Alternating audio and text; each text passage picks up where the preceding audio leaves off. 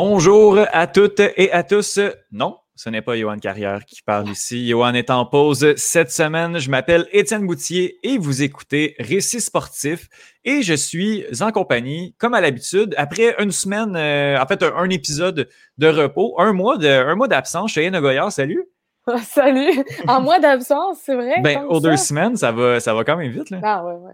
Ouais, c'est vrai. Ben, on s'est ennuyé, on est vraiment content que tu sois de retour, euh, de retour avec nous. Thomas Lafont, euh, qui est nouveau, euh, nouveau collaborateur, nouveau membre au podcast et comme je l'ai dit, qui participe à un podcast par jour sur le Club École. On peut l'entendre énormément. Salut Thomas, ça va bien? Ça va très bien, toi? Ah oui, ça va bien. Merci. Merci énormément. on, va, on va faire un petit tour de table en premier lieu. je veux savoir, Cheyenne, de quoi, de quoi tu vas nous parler? Eh bien, moi, je vais parler de natation.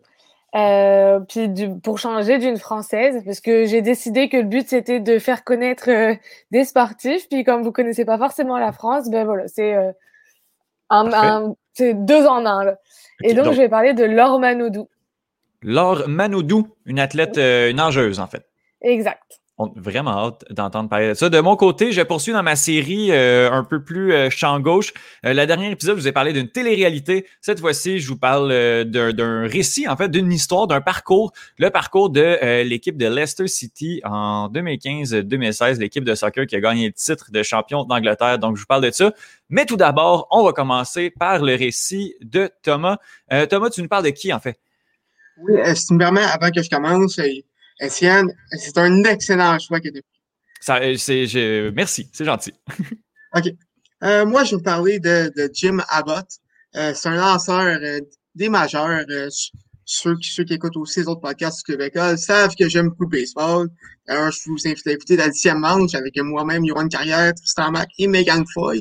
Un excellent podcast. donc, c'est Jim Abbott, lanceur des ligues majeures. Il a lancé dans les majeures de 1989 à 1999. Euh, là, vous allez sûrement vous demander pourquoi tu, nous parles de ça, Thomas? Ce qu'il y a de spécial avec Jim Abbott, c'est qu'il n'y avait pas de main droite. Puis être un lanceur à une main, c'est quelque chose d'un peu plus difficile. OK, mais il n'y a, pas de main droite, pas dans, pas dans le sens de. Il n'y en a pas comme. Tu sais, il n'y a pas de talent avec sa main droite, il y a juste non, physiquement pas de main droite. Il n'y a pas de main droite. oh shit, OK. Wow. Donc, euh, une question que, que, je, me, que je me demandais que vous, et que vous demandez sûrement aussi, c'est comment est-ce qu'il faisait pour lancer et pour jouer à la défense. Euh, ben, main gauche? Oui, mais. C'est en sens gaucher. Ben, effectivement. Donc, euh, avant, avant de, avant, ben, pendant son lancer, il mettait son gant sur euh, son avant, son, son avant-bras droit. Et euh, pendant le lancer, il, il, euh, il mettait son gant sur, sa, sur sa main pour pour être prêt euh, si une balle est frappée dans cette direction et euh, faire faire euh, le retrait. à cause de, de, de, son, de, son handicap et, du, et des problèmes que ça amenait, il y a plusieurs équipes qui en profitaient pour faire abuser un peu sur, sur les amortis quand il était au monticule. par contre, son handicap, il n'a pas permis, n'a pas empêché de connaître beaucoup de succès. En plus, ça a été, en plus, ça a été au secondaire. Il était corps arrière pour euh, l'équipe de football oh. de son école secondaire. Euh, ses, succès lui ont permis d'être repêché en 36e ronde au repêchage de 1985 par, euh, par les Blue Jays. Euh, par contre, au baseball, euh, tu as, deux choix. Tu as le choix de signer un contrat professionnel de, de ton repêchage ou tu as le choix de ne pas signer et plutôt d'aller à, à l'université pour ensuite être repêché après son stage universitaire. C'est ce que Jim Abbott a fait. Euh, il, a, joué trois ans avec, euh, une, l'Université euh, du Michigan, où il a été une, une, légende. Il a remporté deux, deux championnats du, du, Big Ten, qui est la conférence des, des, des Wolverines du Michigan.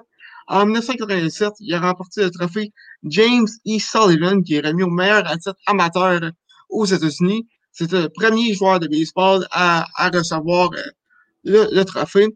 En 1987 également, euh, il a participé aux Jeux panaméricains euh, pour, les, États-Unis où, il a fini deuxième. C'était également le, porte-drapeau. Et en 1988, euh, aux Jeux olympiques de Séoul, le baseball est un sport de, démonstration. puisque les joueurs d'AMLB ne pouvaient pas participer. Abbott s'est retrouvé sur l'équipe américaine qui a remporté la médaille d'or. Cette médaille-là est non officielle, mais ça reste quand même qu'une médaille d'or au Olympiques, c'est c'est un accomplissement assez grand, assez important dans une carrière. Euh, c'est également lui qui, était le lanceur partant en finale. Euh, en 1988, également, euh, ça, a été euh, l'athlète de l'année dans la conférence Big Ten.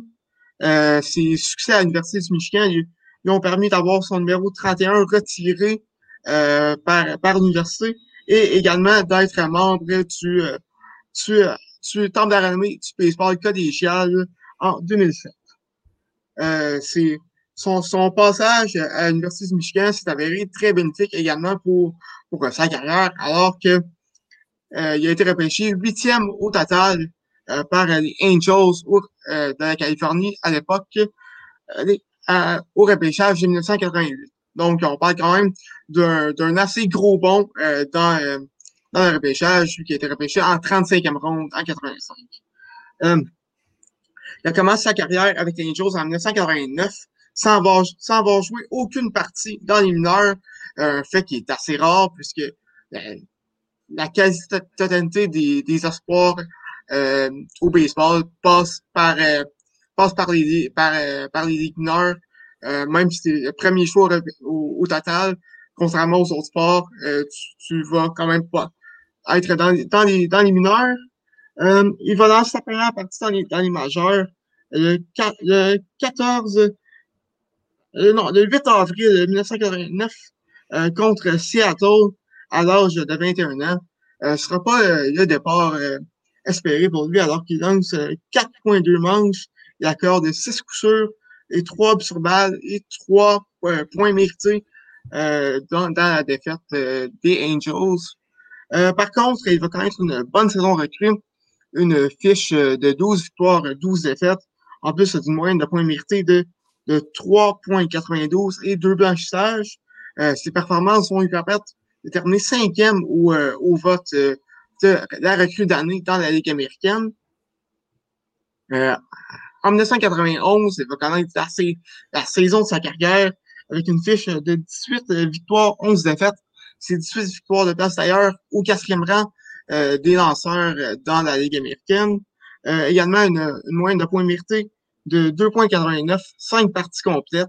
Et il va terminer troisième au, vote, au vote pour le Cy Young de l'américaine. Pour ceux qui ne savent pas, c'est le trophée qui est, remis au, meilleur lanceur de chaque ligue dans le baseball majeur.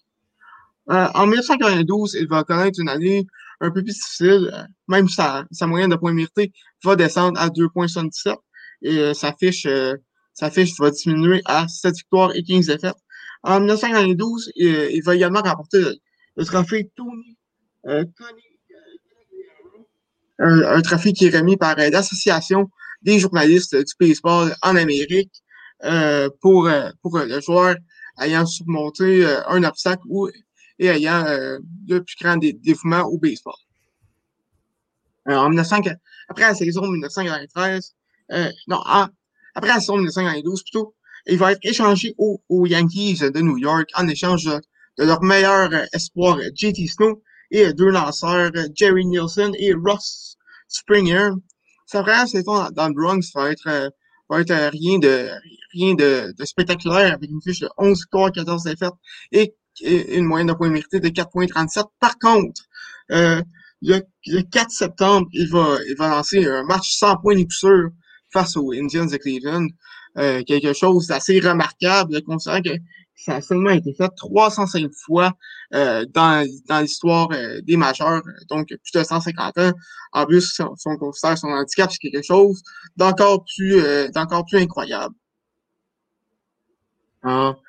Après, après la saison, la, saison qui a été coupée à cause de la grève en 1994, euh, il va signer avec les White Sox pour de Chicago pour la saison 1995. après un, bon, une bonne partie de la saison avec, avec Chicago, il va retourner en Californie dans un échange à date de transaction avec Tim Fortugo contre Mickey Christensen, Andrew Lorraine, et Bill Simmons et John Snyder, euh, une dire que ces quatre joueurs-là ont pratiquement rien fait euh, dans leur carrière dans les majeurs. En 1995, il va également rapporter le trophée Hutch, euh, qui, qui fallait euh, d'MLB pour le trophée Bill Masterton dans les nationale, donc le joueur ayant le, le, plus grand dévouement à son sport. Euh, en, 1995 également, ça va être une, fin de saison un peu décevante pour les Angels, eux qui, au, au moment d'accueillir Abbott, avaient 11 matchs d'avance sur les Mariners en tête de division, et euh, malheureusement, ils, vont, ils vont perdre cette édition à seulement un match, un match d'écart. En 1996, c'est une saison totalement désastreuse pour Abbott, lui qui, a une fiche de 2 victoires et 18 défaites, qui va être au sommet euh, de la Ligue américaine pour, pour les défaites. Euh, également une, une moyenne de points mérités de 7,48. Euh, vraiment euh, désastreux, horrible, n'importe quel super euh, qualificatif que vous voulez. Euh, C'était c'est ça. Il va, à cause de ça, il va pas jouer euh, la saison 1997. Il va revenir en 1998 avec les White Sox, remportant ses cinq départs de la saison. Et il va continuer avec les Brewers en 1999. là, ce qui est spécial, c'est que là, pour la première fois de sa carrière, il joue dans la Ligue nationale. Et dans la Ligue nationale, contrairement à la Ligue américaine, les lanceurs doivent frapper.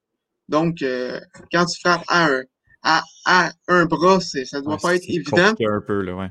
Par contre, euh, il a quand même réussi à avoir deux coups sûrs en 21 présences au bâton. Déjà que les lanceurs, euh, même à deux, à deux mains, ne, frappent pas bien, ne, sont pas des machines au bâton.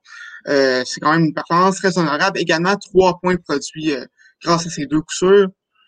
Euh, le 21 juillet 1999, euh, il, va lancer son dernier match dans les majeurs contre les Phillies.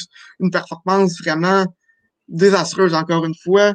Euh, seulement une manche euh, lancée, quatre coups sûrs accordés, deux sur balle également et trois points mérités. seulement un rétro bâton. donc, les, Brewers vont, vont le couper de leur aliment deux, jours plus tard, le 23 juillet. Et à la fin de la saison, il va décider d'accrocher ses crampons. Euh, en, en, 10, en saisons dans les majeurs de 1999 à 1999, euh, Abbott va avoir, joué euh, 263 parties, euh, ayant lancé 1674 manches. Euh, dans ces, dans ces 200, dans, dans ses 263 parties, dont 254 départs. Il va accumuler une fiche de, 80, de 87 victoires et 108 défaites avec une moyenne de points mérités de 4,25 et, euh, et 888 retraits au bâton. Donc, euh, une, une carrière vraiment, vraiment en termes en termes de baseball dans une carrière assez, mo assez moyenne, mais par contre, il se prend en compte euh, le fait qu'il avait seulement une main. Euh, c'est quelque chose euh, d'assez d'assez remarquable. Pour moi, c'est une inspiration pour pour euh, ça, ça, devrait être une inspiration pour la plupart euh, des, des, des, jeunes joueurs de baseball et des, des jeunes athlètes paralympiques, euh, ben pas paralympiques, mais ayant un, des jeunes athlètes ayant un handicap, un, un exemple de détermination, de de, de, de, de, dévouement, de j'ai comme euh, également, en 2012, il va sortir sa biographie euh, Imperfect, An Impossible Life. donc, si ça vous intéresse, je vous conseille de la lire. moi, c'est sûr que je vais que, que, je vais essayer de voir si est sur Amazon après avoir fait mes recherches. Vraiment, une carrière assez, assez inspirante.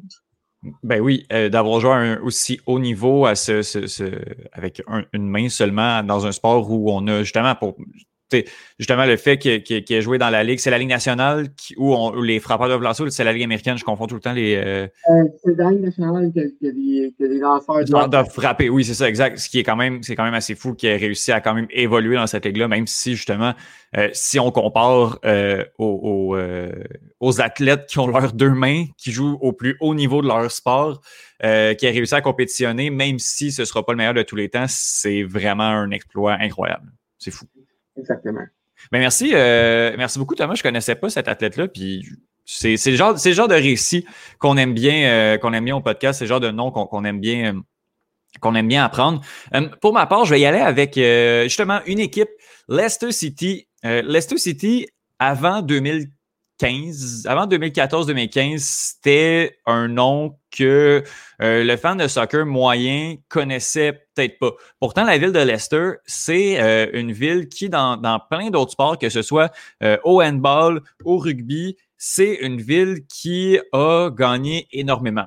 Par contre, au soccer, l'équipe de Leicester City, c'est pas une équipe de haut tableau, loin de là on est à la fin de la saison 2014-2015. Les hommes de Nigel Pearson ont besoin de. Ils ont passé la majorité de la saison en dernière position.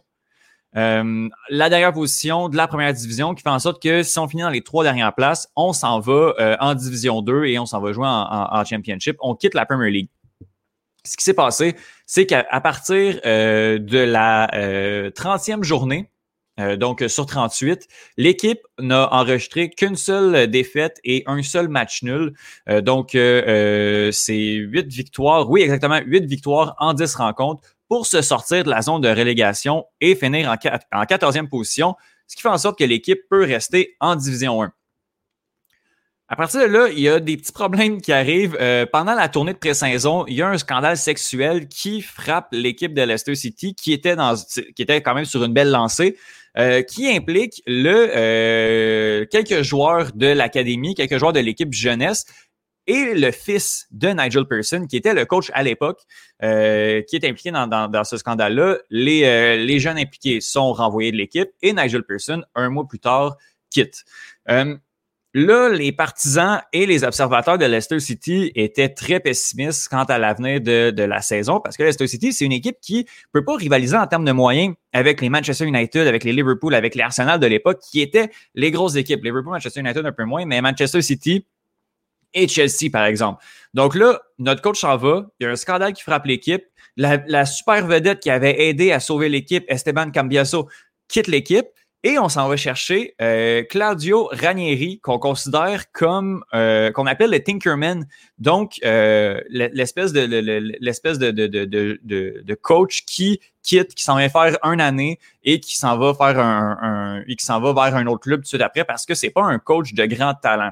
Donc là, l'équipe s'amène et on est dans beaucoup d'incertitudes.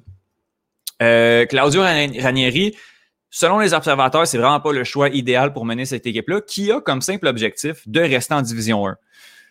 Par contre, ça va se passer très, très bien du côté de Leicester City, euh, même mieux, euh, en fait, mieux que tout ce qu'on peut penser. Euh, Leicester City, je vous montre le livre ici. Ça s'appelle 5001. 5000, c'était euh, contre un, c'était les chances dans les sites de Paris que cette équipe-là remporte la Premier League. Donc, si on mettait un dollar, on en gagnait 5000. C'est quelque chose qui est tout simplement impensable dans n'importe quel. Euh, ben, au soccer, on le voit, mais en Amérique du Nord, avec la parité, avec le repêchage, avec les plafonds salariales dans certaines ligues, ce, ce, ça, ça existe pas. Euh, tu peux pas avoir 5000 chances contre une euh, de gagner le titre. Pourtant, Leicester City, dès le début de la saison, enregistre euh, des résultats impressionnants. Il y a beaucoup de matchs nuls dans cette saison-là de Leicester City, surtout en début de saison. On enregistre des matchs nuls, mais dans la première moitié de saison, on perd seulement deux fois. C'est Leicester City, là. On n'est pas on est supposé gagner deux fois, au mieux. C'est ce qui était envisagé du côté du coaching staff mais on perd seulement deux fois. Et là-dessus, il y a un attaquant, Jamie Vardy, qui, six ans avant, était livreur de pizza. Euh, bat le record de buts consécutifs dans la ligue, soit de 11. Donc, il a marqué dans 11 euh, matchs consécutifs. Ce gars-là, qui était un inconnu, euh, devient, devient une superstar. C'est pas le seul qui vient augmenter son jeu d'un cran. Il y a un Riyad Mahrez également qui a été acheté 400 000 dans une équipe en France 400 000 qui est vraiment pas beaucoup pour, pour, pour un achat au, soccer, surtout en Premier League, qui explose. N'Golo Kante, qui est arrivé pour remplacer Esteban Cambiaso, qui, euh, pour euh, quand même un 10 millions de dollars, autour de ça, 10 millions d'euros, devient un milieu défensif élite.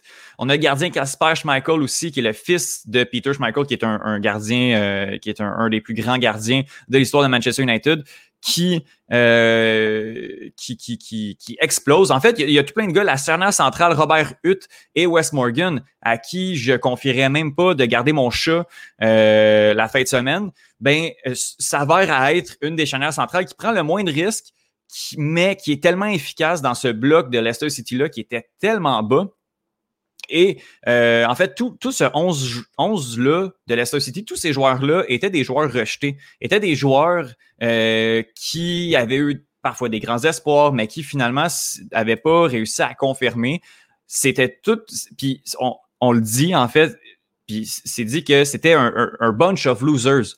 C'était juste des perdants qui avaient rien gagné dans leur carrière, mais qui finalement ensemble, avec bon, quand tu enregistres des bons résultats en début de saison, on commence à pas trop y croire.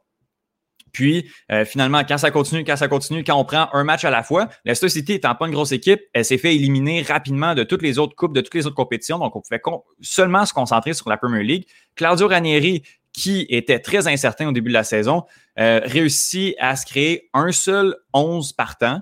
Euh, on n'a pas vraiment varié. Le, bon, il y, a, eu quelques joueurs de rotation, mais il y a eu vraiment un 11 qui s'est solidifié dans cette équipe-là de Leicester City, qui, ben, au final, réussit à euh, gagner la Premier League avec quand même 10 points d'avance sur Arsenal, qui a terminé deuxième.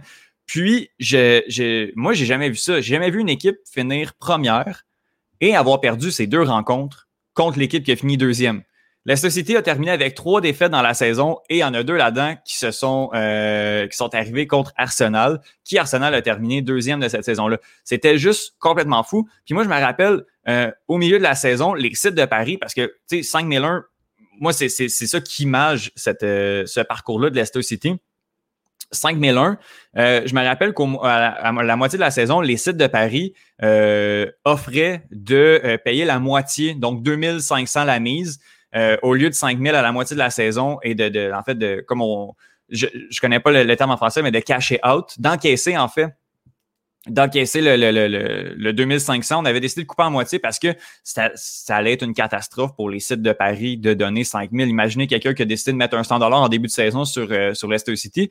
Ça te fait une bonne mise de fond sur une maison euh, juste avec la victoire de, de Leicester City. Donc, euh, cette équipe-là qui était complètement folle, puis comme je le dis, un gars comme Jamie Vardy a continué. Ce que je trouve fou, c'est que Leicester City, l'année d'après, euh, a eu des résultats un peu, euh, un peu ben, moins bons. Après la première position, c'est dur de faire mieux. Mais je crois terminer dans le milieu de tableau.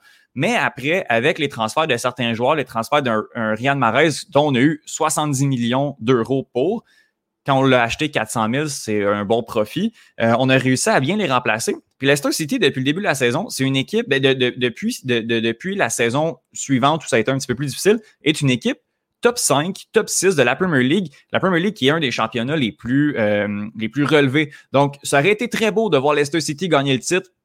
Ça également. Et puis après ça, retomber euh, comme pour faire un, one-hit wonder, de, retomber dans les bas fonds du classement puis de les voir en Division 2 l'année d'après, ça aurait pu clairement se passer.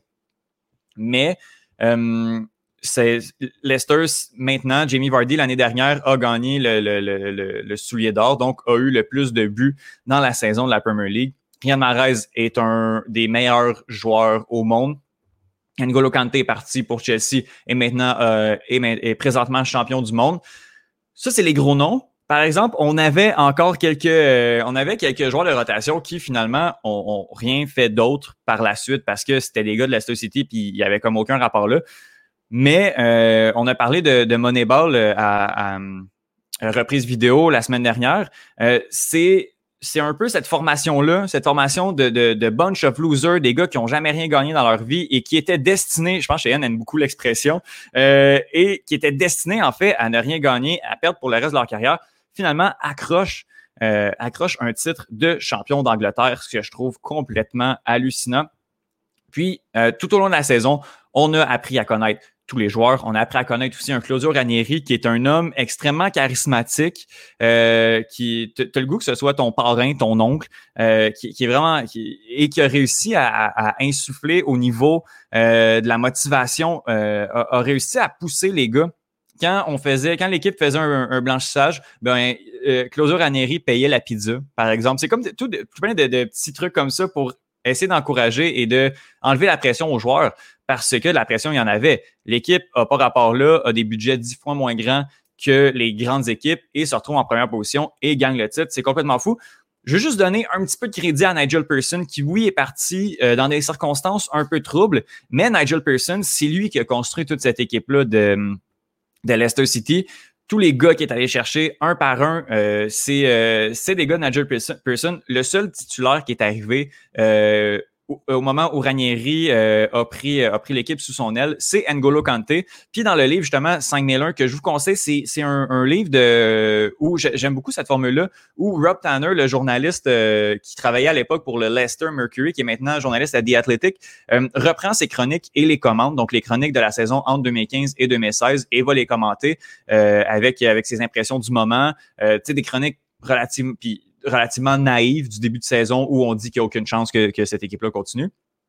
Mais euh, euh, oui, donc euh, oui, c'est ça, Nigel Person, qui, au final, on a appris que N'Golo Kante, Claudio Ranieri le voulait pas dans son équipe. Donc, il est arrivé sous la gouverne de Ranieri, mais c'est vraiment les recruteurs de Leicester City qui ont dit non, non, il nous le faut. Finalement, ça, ça s'est avéré la colonne vertébrale du milieu de terrain de l'équipe. Donc, je veux quand même donner un peu de crédit à Nigel Person qui a réussi à monter cette équipe-là.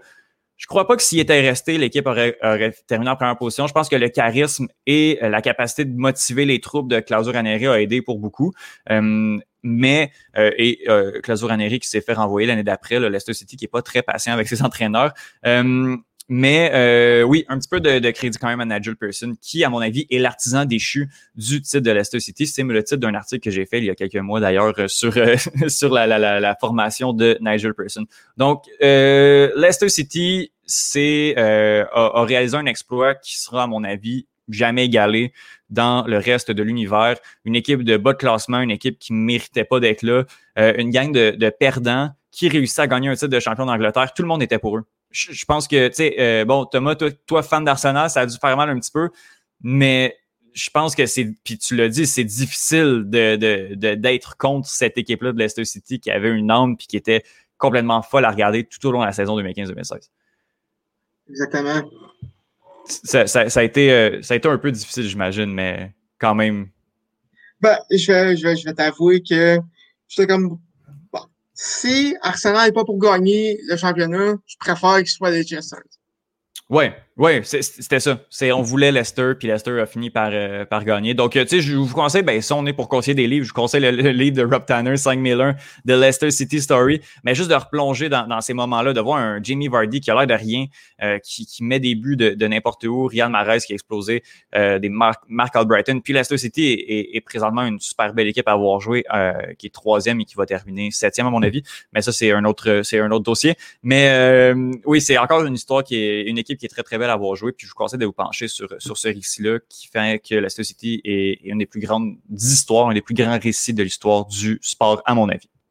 Cheyenne, on, euh, on va aller du côté de euh, la natation avec, euh, avec une athlète française. Alors, je te laisse, je te laisse nous en parler. Je suis très curieux de savoir ce que tu vas, ce que tu vas nous raconter. Eh bien oui, ben alors moi j'ai pas d'histoire de livre, puis j'ai pas d'histoire de pizza, mais je vais présenter donc Laure Manodou. Puis vite fait comme ça, là, ce qu'elle a de vraiment particulier, c'est que ben, c'est évidemment une très grande nageuse qui a eu euh, beaucoup de prix, etc. Mais c'est surtout qu'elle est très très jeune quand elle commence, puis elle est très jeune aussi quand elle arrête. Donc euh, c'est vraiment ça, euh, selon moi, évidemment, qui fait sa force là-dedans. Alors je vais continuer ma série de portraits éclairs parce que je trouve ça vraiment plus fun de faire ça court. puis cette fois, je vais donc plonger en natation euh, vous pouvez rire à mon jeu de mots maintenant. Merci. Pour vrai, pour vrai c'est excellent. Merci. Euh, donc, Laure Manodou est née en 1986 en France. C'est une nageuse euh, professionnelle pour les quatre nages, donc la brasse, le papillon, le crawl et le dos crawlé. je le dis aussi pour moi parce que je ne le savais pas. Hein. donc, en plus de trois titres au JO, elle est aussi la détentrice de 17 titres européens et elle a été 58 fois championne de France. 58. Je, je le dis comme ça une dernière fois, la 58. Euh, les chiffres sont différents selon les sources, évidemment. Alors, si jamais elle écoute ce podcast, euh, ce serait cool qu'elle nous dise lesquels sont justes. Donc, euh, pour quelqu'un de moins de 40 ans, c'est quand même vraiment remarquable. Mais sa carrière, elle est tout comme le portrait que je vais faire, éclair. J'ai fini avec mon humour. donc, elle commence la natation à 4 ans. Elle est rapidement remarquée par un entraîneur je dis rapidement, mais évidemment pas à 4 ans, c'est pas. Euh, en tout cas, elle aurait eu de la chance. Mais euh, reste qu'elle commence un, entraînement particulier à l'âge de 14 ans et elle va commencer tout simplement à enchaîner les victoires. Euh, là, on arrive déjà au moment fort de l'histoire, donc vraiment rapidement.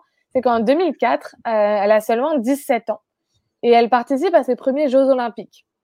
Moi, à 17 ans, j'étais encore essayé de trouver ma voie, quel sport je veux faire dans ma vie, tout ça. Elle, elle est déjà à ses premiers Jeux Olympiques. Des fois, c'est déprimant. Je pense que c'est le signe qu'on vieillit quand on voit des, des gens de notre âge euh, faire des trucs complètement fous. Puis c'est ça devient qu'on vieillit. Puis il y a des trucs, des fois, un peu déprimants quand on se compare. C'est des exceptions. Ça fait, mal à l'ego. Ça fait mal à l'ego. Il, il, y a trop de gens qui ont du talent en ce moment. Qui, ça nous ramène au. C'est quoi la norme? Petite merde. là. C'est nous la norme. C'est nous la norme. Eux, c'est des, des exceptions. J'espère vraiment que tu as raison parce que, bon, en tout cas. Euh, honnêtement, j'avais pas, j'avais jamais imaginé que ça pouvait être possible pour une personne mineure puis une personne de 17 ans d'aller aux Jeux Olympiques. En fait, je me suis jamais posé la question. Je me suis toujours dit, c'est des gens expérimentés, qui ont une grande carrière, beaucoup d'expérience. Bah, apparemment, non. Ça laisse la chance aux générations futures. Lancez-vous. Mais donc, au final, euh, ces JO, elle va remporter trois médailles. Donc, les JO d'Athènes. Euh, l'or, l'argent et le bronze. Comme ça, elle a le podium au complet. Elle va remporter donc l'or sur le 400 mètres nage libre, l'argent sur le 800 mètres nage libre et le bronze sur le 100 mètres d'eau. C'est euh, d'ailleurs cet exploit inédit qui va la propulser au rang de star euh, dans son pays. Alors en 2006, elle participe au championnat de France et va gagner neuf titres nationaux, dont le 400 mètres nage libre en grand bassin, et battant du même coup le record de l'époque qui était détenu par l'américaine Janet Evans le record passe donc de 4 minutes euh, 3 secondes, 85. J'ai aucune idée comment ça se dit, j'y ai pas réfléchi. Mais ça passe donc de ce record-là à 4 minutes 3,03 secondes. Donc déjà, euh, bah, elle, met de l'avance. Puis euh, elle va battre son propre record la même année, l'abaissant à 4 minutes 2,13 euh, secondes à l'occasion de la finale des championnats d'Europe de natation à Budapest. Euh, à l'issue de ces championnats, euh, l'or ramène pas moins de 7 médailles, dont 4 en or. On pourrait terminer le portrait ici parce que clairement, on en a assez dit. Hein. Mais si on parle de, consécration, elle est euh, donc sacrée championne des champions français, championne des champions, on est déjà, on est tous éclatés, par le journal L'équipe en 2004. Il reçoit la décoration de la Légion d'honneur ainsi que le prix du patriotisme Maurice Schumann plus le Grand Prix olympique de l'Académie des sports. Euh, je savais même pas qu'on pouvait avoir autant de titres différents pour une même personne, mais en tout cas, c'est un, sujet euh, à travailler. Donc, euh, toujours en 2006, elle reçoit euh, aussi le Grand Prix général de l'Académie des sports pour le plus bel exploit sportif dans le monde, pour couronner ses records du monde de 400 mètres nage libre qu'elle bat évidemment à deux reprises. Alors, pour vous dire à quel point elle a pris de l'importance dans les esprits, donc non seulement tous les titres qu'elle a eus, mais euh, c'est qu'il y a un bassin olympique qui a été inauguré à son nom, près de son centre d'entraînement de l'époque, euh, à Melun, si jamais ça vous intéresse. Autre fait exceptionnel, en 2007, le fondateur du groupe qui détient euh, en France La Redoute et Printemps, je ne sais pas si vous connaissez, c'est des grandes, des grandes marques, des, grandes, des grandes chaînes de magasins en tout cas. Euh, va décider de financer la carrière de Laure Manodou pendant cinq ans. Mais euh, elle a aucune obligation en fait. C'est vraiment pas un partenariat rémunéré. C'est simplement un don. C'est un mécénat en fait, euh, d'une valeur de plusieurs millions d'euros. Et c'est un événement inédit. Et elle entre encore une fois dans l'histoire. J'imagine qu'avec tout cet argent-là, elle peut se bâtir une belle villa avec plein de petits amis, plein de petits enfants. Tout va bien pour elle. Euh, en 2007, donc, elle est décorée encore une fois nageuse mondiale de l'année. Mais euh, malheureusement ou heureusement, je ne sais pas, ces histoires d'amour vont mettre en pause sa carrière, littéralement d'ailleurs, pour finir en 2009 par un retrait pour fonder une famille. En 2008, elle connaît également un échec cuisant sur toutes les épreuves auxquelles elle participe au JO de Pékin en 2008. on n'a pas tous le même sens du retrait de carrière, hein, mais euh, en tout cas. Euh, finalement, elle reprend la compétition en 2011 et euh, les championnats de France en 2012, où elle va remporter les titres des 50 mètres, 100 mètres et 200 mètres d'eau. Elle se qualifie donc pour les JO de Londres pour les deux dernières épreuves.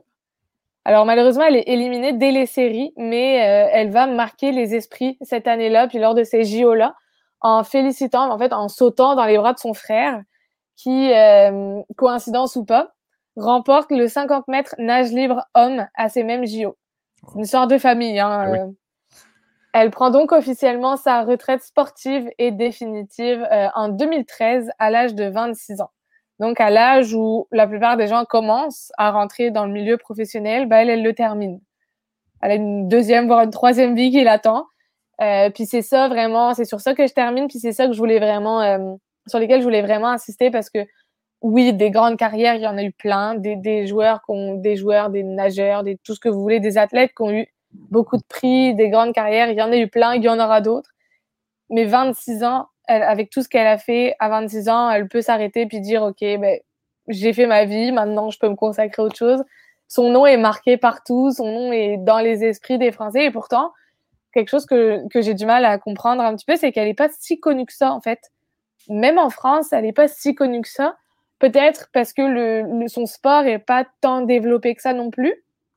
Mais ça reste que pour les exploits qu'elle a fait, il y en a qui sont connus pour moins que ça.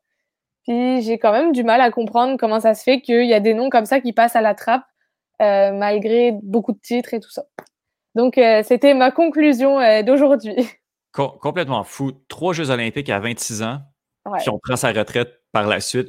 Puis ça, c'est quelque chose que, que, que, je prône et de, dont, dont je crois qu'on parle pas assez, mais de savoir au moment où s'arrêter, de savoir quand c'est le moment d'arrêter, euh, puis de pas euh, pousser le bouchon, puis justement comme d'arrêter. Puis là, je trouve ça très dommage pour elle parce que justement, elle n'est pas assez reconnue. Mais on devrait, on devrait célébrer ce type de carrière-là, même s'il y a des et si, euh, même s'il y a des what if, où on ne saura jamais si elle va continuer, si elle se serait rendue à 4, 5 ou 6 Jeux olympiques. Mais c'est bien aussi que ben, si elle sent qu'elle a fait le tour, euh, on passe à un autre sujet. Puis si elle est heureuse dans son parcours professionnel, ben tant mieux. Ben, D'autant plus que ça, ça, il y a plein de connotations autour de ça. sais. Premièrement, elle a fait ses premiers JO à 17 ans. sais. 17 ans, mhm. t'imagines, en tout cas, la plupart des gens, j'imagine qu'ils se posent même pas la question de savoir si est-ce que je peux accéder aux JO ou pas. Puis ça, ça fait un beau message pour tous les jeunes qui se disent non mais pour avoir ce genre de titre faut être baigné dedans dès le début faut avoir les parents qui font ça il mhm. faut avoir l'argent. Mais pas vraiment tu sais il suffit de un peu de chance un peu de talent puis les circonstances qui donnent ça. Puis ça reste aussi qu'en ayant une carrière jeune bah, elle a pu fonder une famille elle a pu euh, vivre une autre vie en fait que j'ai l'impression que tu perds un peu l'effet négatif d'une carrière professionnelle en bonne et due forme parce mmh que bah, quand tu as une grosse carrière professionnelle, la vie privée, veut pas, elle passe un peu à la trappe. Tu as des enfants, mais tu es tout le temps à l'étranger, tu es tout le temps ailleurs, tu es tout le temps en train de faire des compétitions, tu t'entraînes 25 euh, heures sur 24. Ta famille est mise de côté, alors que là, j'ai l'impression qu'à 26 ans, tu as juste à commencer ta vie. C'est comme si elle avait passé longtemps à l'université, puis que là, bah, elle rentrait dans la vie adulte. Puis... En tout cas, moi, je mmh trouve ça vraiment cool comme format, mais très, très, très nice comme, comme façon de vivre, de, de, faire sa carrière. Moi, je, je, prône, je prône ça. On devrait savoir quand s'arrêter au lieu de voir des personnes tristes euh, performer. Euh, Shane merci énormément pour ce portrait de Laure Manoudou. Euh, je remercie également euh, Thomas Lafont pour euh, ton portrait également. Donc, je pense que c'est là-dessus qu'on va, qu'on va terminer cet épisode de Récit sportif. Je m'appelle Étienne Moutier, puis on se reparle dans deux semaines. Ciao! thank you